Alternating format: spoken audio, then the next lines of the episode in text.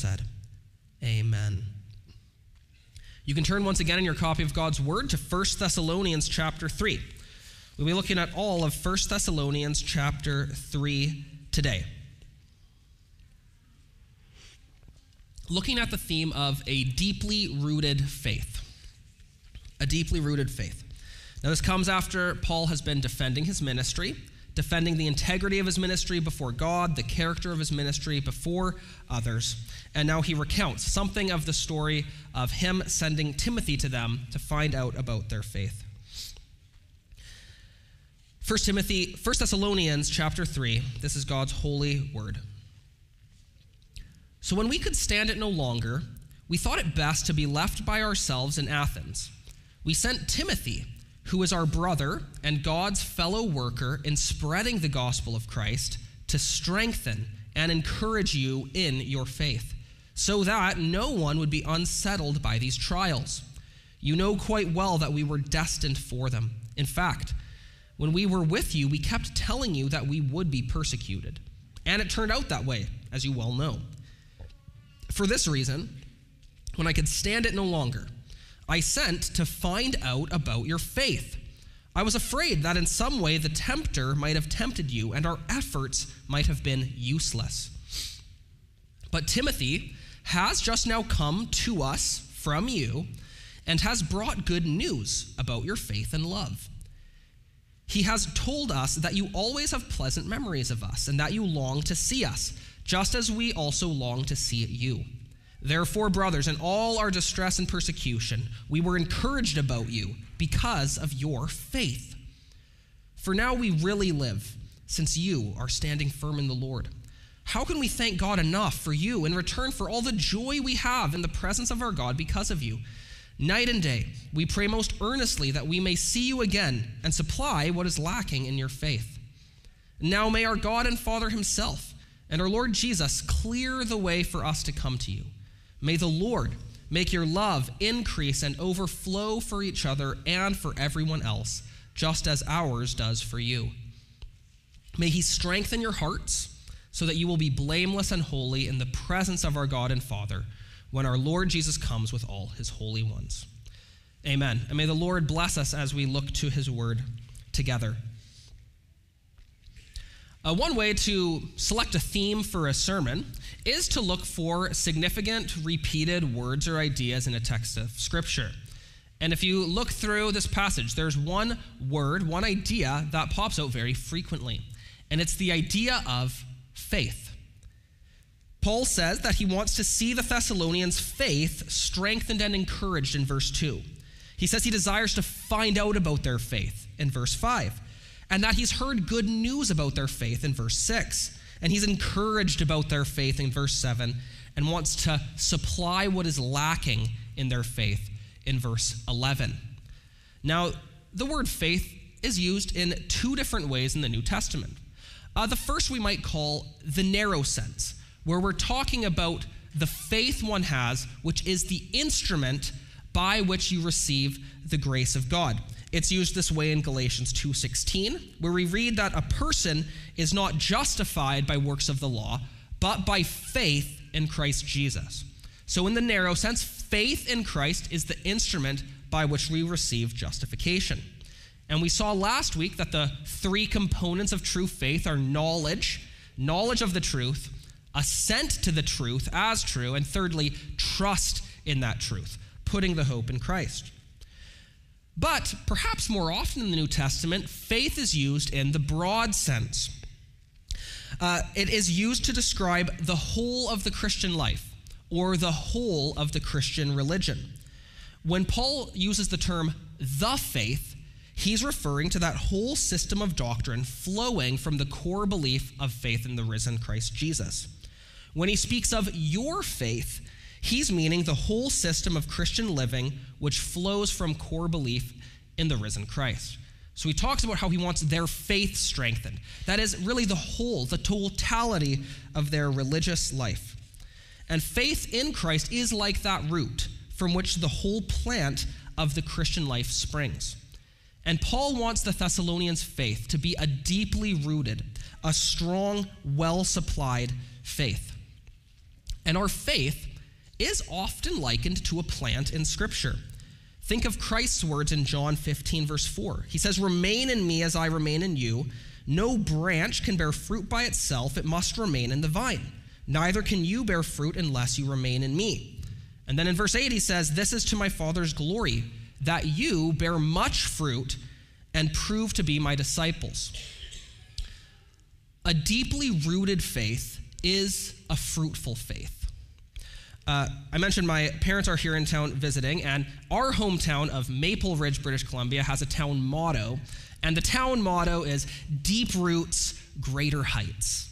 It's a pretty good motto deep roots, greater heights. And um, I actually did a little bit of research and I discovered that the depth of the roots does not necessarily mean the strength or height of the tree. It's a misnomer. But uh, um, rhetorically, it works pretty well. Deep roots, greater heights. Uh, a deeply rooted faith is a fruitful faith. And we need a deeply rooted faith because there is so much in this world and culture that would seek to uproot our faith, to blow over our faith. Or as I remember um, someone I was uh, mentoring in a youth group one time saying, it just feels like everything in my life is trying to beat the Christian right out of me. We live in, as we saw last week, James K.A. Smith calls the age of contestability. Everything's contestable. Every aspect of our faith is poked and prodded and sought to be uprooted. We need a deeply rooted faith. And Paul, he desired and hoped and prayed that the Thessalonians would have a deeply rooted faith because he knew trials were coming to them. He was only with them, remember, for three weeks. He had a three week revival in Thessalonica. And he's worried, now that he's away from them due to persecution, whether their faith will stand the test of time. And he has sent Timothy, his protege, to go back and find out how the church is doing and come back and report to him. Because he's worried what if these persecutions have uprooted the church? What if they are like uh, that rocky soil Jesus talks about in the parable of the sower, where someone hears the word and at first receives it with joy, but since they have no root, last only a short time, and when trouble or persecution comes, they fall away. Paul was worried that the Thessalonians might have had what uh, the Puritan writer William Perkins called temporary faith. It is faith that at first receives the word, even rejoices in it, even bears some fruit, but the motivation is related only to temporary causes. Maybe the desire to be a part of some exciting new movement. Maybe the desire to hear some interesting new ideas and not rooted in true faith in Christ. And so that's what Paul says in verse 1. Take a look with me at your copy of God's word. He says, When we could stand it no longer, we thought it best to be left by ourselves in Athens. Okay, so that's where Paul is stationed in Athens. We sent Timothy who is our brother and fellow worker in spreading the gospel of Christ, to strengthen and encourage you in your faith, so that no one would be unsettled by these trials. So, Timothy, Paul's new associate, a great helper to him, Paul's willing to let his main assistant go because he needs to know how the Thessalonian church is doing. He needs to know that their faith is strong. And he sent Timothy, it says, to strengthen and encourage the faith of these peoples. Why? So that the persecutions and suffering wouldn't see the faith pass away as unfruitful. And so we learn first here that if their faith can be strengthened or encouraged, the strength of their faith is variable. There is such thing as stronger faith or weaker faith, more courageous faith, less courageous faith. But that is to say, the key thing is the existence of faith right? It is not the strength of your faith that saves, but the existence of your faith. Um, if you are flying on a plane, like my parents will be tomorrow, it takes some level of faith to get on this giant, heavy piece of metal and really trust that it'll bear you aloft away from the earth. Now, someone might have weak faith, hesitating, boarding, white knuckled, scared, sick, anxious, but having enough faith to get on the plane will bear them aloft whether their faith in the plane is strong or weak. The existence of faith is key, but a strong faith, a courageous faith, is unto our joy. If you have a strong faith in the ability of the plane to bear you aloft, then you can be at peace. You can relax. Try potentially to even enjoy the experience, the uh, free drinks, the in flight entertainment, or a conversation with someone near you. When our faith is stronger, such that we don't have to worry about the fears and the assurances, we're able to find much more peace and joy and fruitfulness in the faith. Paul wants to see the Thessalonians' faith come to that place where they can float in the air as it were strong, courageous, rooted in Christ. And so he sends Timothy to them. Timothy is a gospel minister. Timothy is a evangelist and a pastor, and he is going back to remind the church of the gospel, to remind them of where to put their roots in the Lord Jesus. And our faith is strengthened and more deeply rooted through constant reminder. Peter writes to the church, he says, I'm writing to you by constant reminder to stir up your faith. And the Lord knows we need constant reminders. And one of the ways he reminds us is in that week by week, Sunday after Sunday, Lord's Day worship, where the gospel of Christ comes to us again and again and again. And the whole service of worship reminds us of the gospel of Jesus. Not just a uh, tack on at the end of the sermon that reminds us to trust in Christ who died and rose, but no, the whole of the service. We're reminded at the start that God calls us to worship him. He invites us to give him praise. We're reminded as we confess our sin that we are sinners in need of a cleansing Savior who assures us of his pardon. We're reminded that we can bring all our needs and concerns to the throne of grace. We're reminded that God has provided a word for us, a solid foundation upon which to build a life. We are reminded of our call to give ourselves, therefore, wholly to Him, to walk in total consecration. And we're reminded that our saving God blesses us with His grace, His love, and His fellowship. We need these constant reminders that strengthen our faith. And the ministry of the church, the work of the ministers of the church, is a gift to us to see our roots go deeper and deeper, year by year. About 1,000 services for every 20 years of your life. If you've been in the church 40 years, 2,000 times having your roots sunk just a little deeper into Christ. We need this strengthening through the ministry of worship, word and sacrament, especially in times of trial, especially in times of cultural pressure and persecution. And that's what Paul says. He says, I want your faith strengthened so that no one would be unsettled by these trials for you know that we were destined for them. In fact, while we were with you, verse 4, we kept telling you that we would be persecuted, and it turned out that way, as you know. Paul says we were destined for trials. Jesus says it this way In this world, you will have trouble. It's the destiny of all who are born into a sinful world to have trials, sufferings, struggles of various sorts. And what sustains us in trial is faith. And trials are a proving time. Trials test and prove our faith like nothing else. Peter in 1 Peter uh, 1 6 says that for a little while you may have had to suffer grief in all kinds of trials. But these have come so that the proven genuineness of your faith may result in praise, honor, and glory when Christ is revealed. You see, in trials, you see just how strong your faith really is. You don't know the strength of the bridge to withstand the earthquake until the earthquake comes. And so our faith is proved in our trials. Uh, recently, a uh, friend of mine was going through a very difficult trial um, with just unfaithfulness from his wife and navigating uh, just the fallout from that. And in this immense grief and uh, just terrible betrayal and suffering, uh, one of the first things he said to me, he just said, in this all, he said, Well, Jace, I'm definitely a Christian. He said, Well, I'm definitely a Christian. And he's just saying, like, I thought maybe my faith might be shaken, but there's one thing I know I have a rock. And I know I have a rock I can rely on. He says, I know I'm definitely a Christian. The trials of the faith. And because Paul knows this, he says in verse 5 For this reason, when I could stand it no longer, I sent to find out about your faith. For I was afraid that in some way the tempter might have tempted you and our efforts might have been useless. Don't you know that our sufferings and trials, they are some of the greatest temptations that the tempter uses to try to shake our faith? What's one of the biggest reasons people give for not believing in God? The presence of evil and suffering in this world.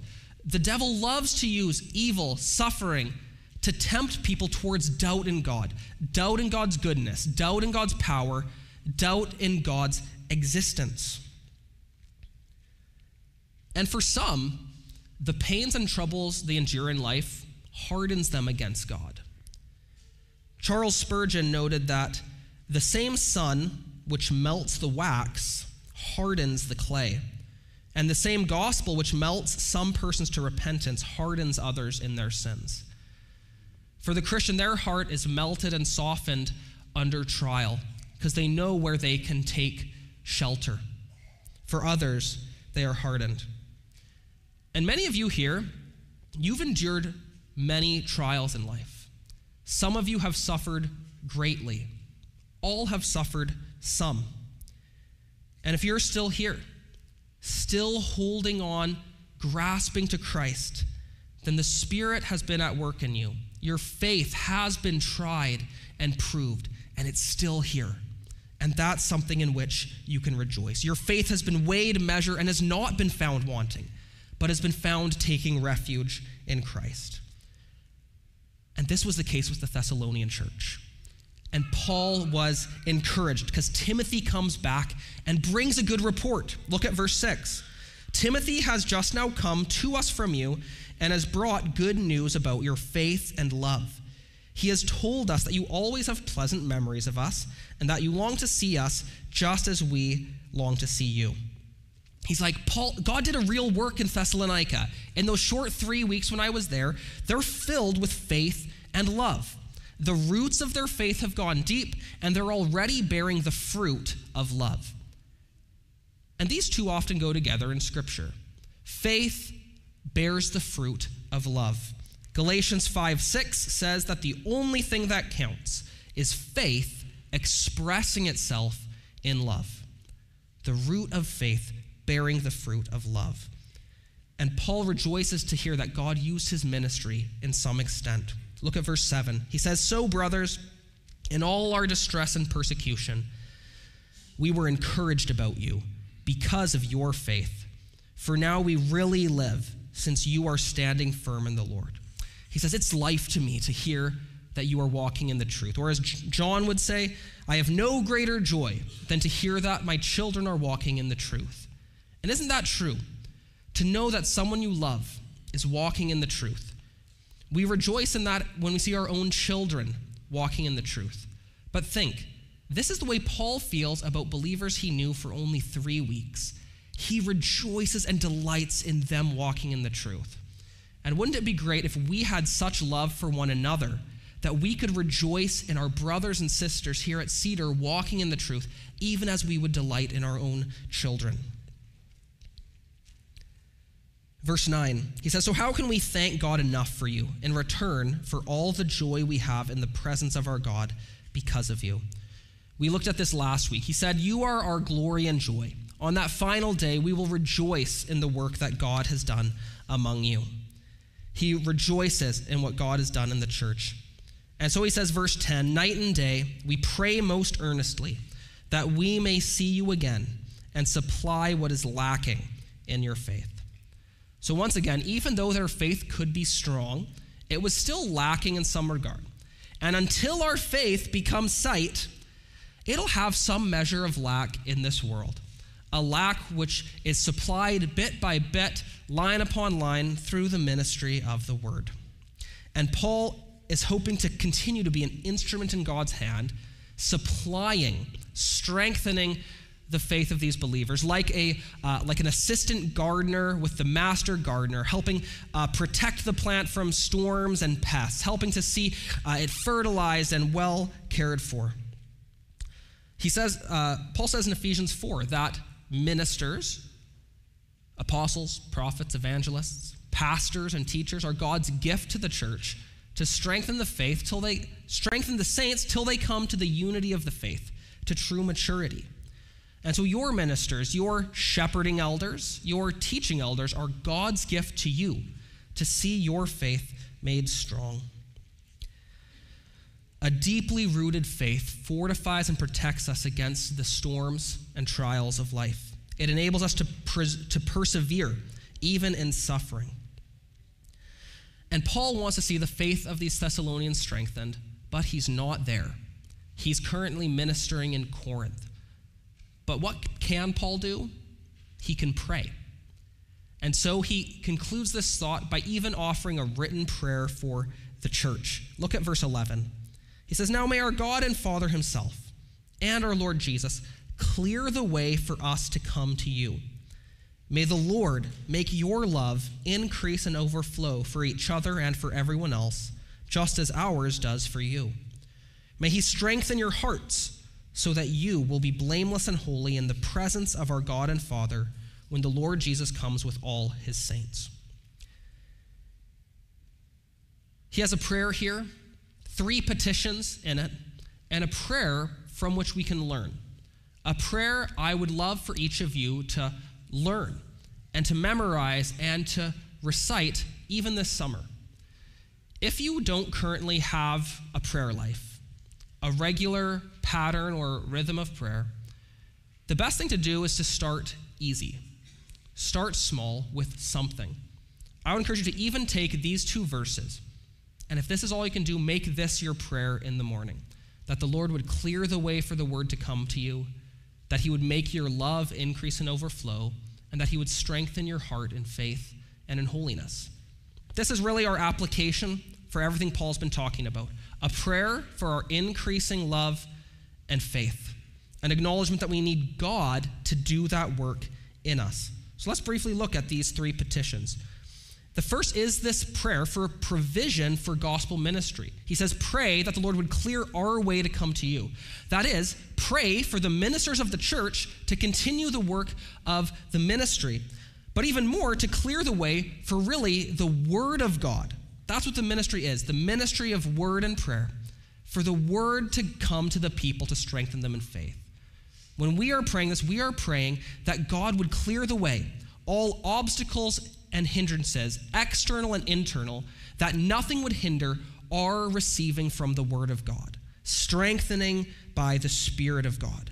That God would clear the path for effectual ministry, clear the path for our pastors and elders, that they would be kept holy and preserved in their faith, strengthened and protected to minister to us, and for us that we would be free from everything that would seek to take the word of God from us. He prays for a clearing of the way for the work of the word. Second, he prays for overflowing love. May the Lord make your love increase and overflow for each other and for everyone else.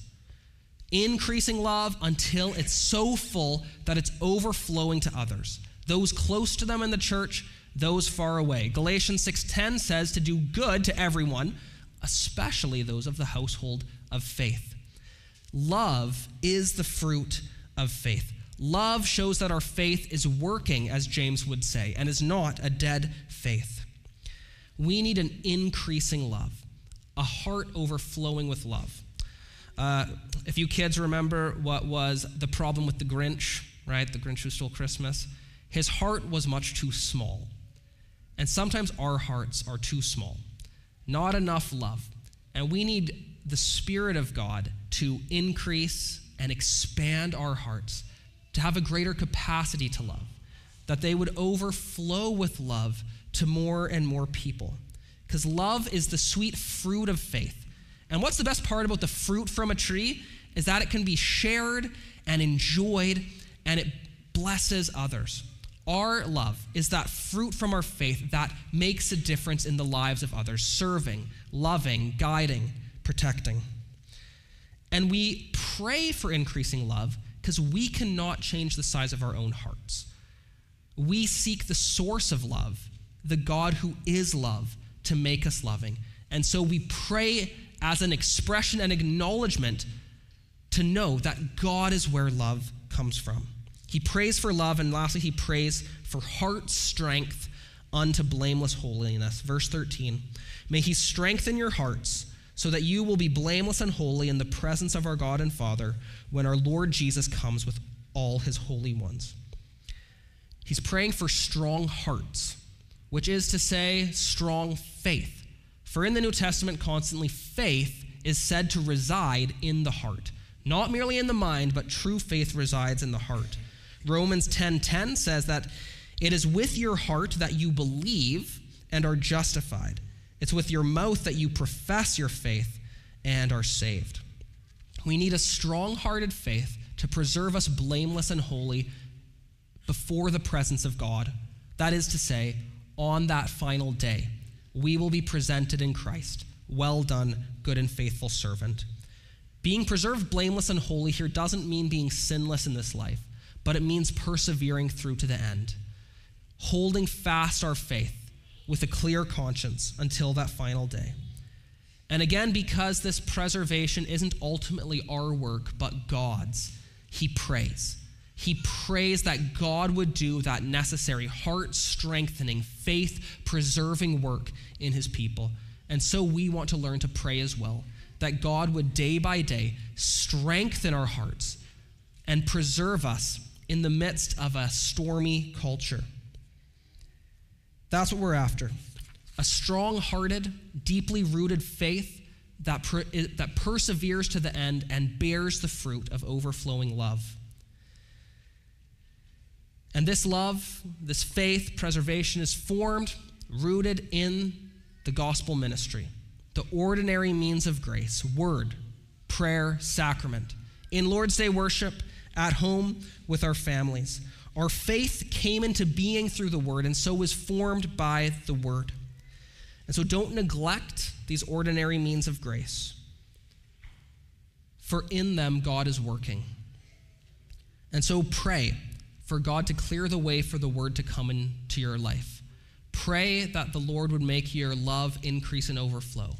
And pray that God would strengthen your hearts in holiness. And trust that God does hear these prayers. God does answer these prayers when you pray them in the name of Jesus Christ, the one who died and was raised and is now interceding at the right hand of God for his people, presenting his finished sacrifice, clearing the way for us to come before the throne of God, showing forth his merits, reminding us of our freedom and pardon and the smile of God that is now upon us because of what he has done. And so we pray in the name of Christ in deep assurance and trust that through him, God wants to do immeasurably more than all we can ask or imagine because his powerful spirit is at work among us. If his spirit's at work in your life, you can expect great things from God great love, great faith, great perseverance. Let's pray. Heavenly Father, we thank you that if you are for us, none can stand against us. Thank you for the immeasurable well of love you have stored up for those that trust in Christ and look to him with simple faith. Lord, would you remind your people of your love today, of your grace and goodness, and desire to see them made strong, to see them overflowing with love. And so, Lord, continue to clear the way for your word to come to us. Continue to provide for this church and its ministry. Continue to open the hearts of your saints to receive your life changing words. Lord, make our love overflow. Make our love increase for one another, that this church would be a place of love and that overflows in love to our neighbors and surrounding communities. And Lord, strengthen our hearts. There are many temptations, many trials, and we need your strength. Preserve us Keep us until that final day. As you promise, finish that work you've started in us. Perfect that which concerns us for Jesus' sake. We pray in his name. And all God's people said, Amen.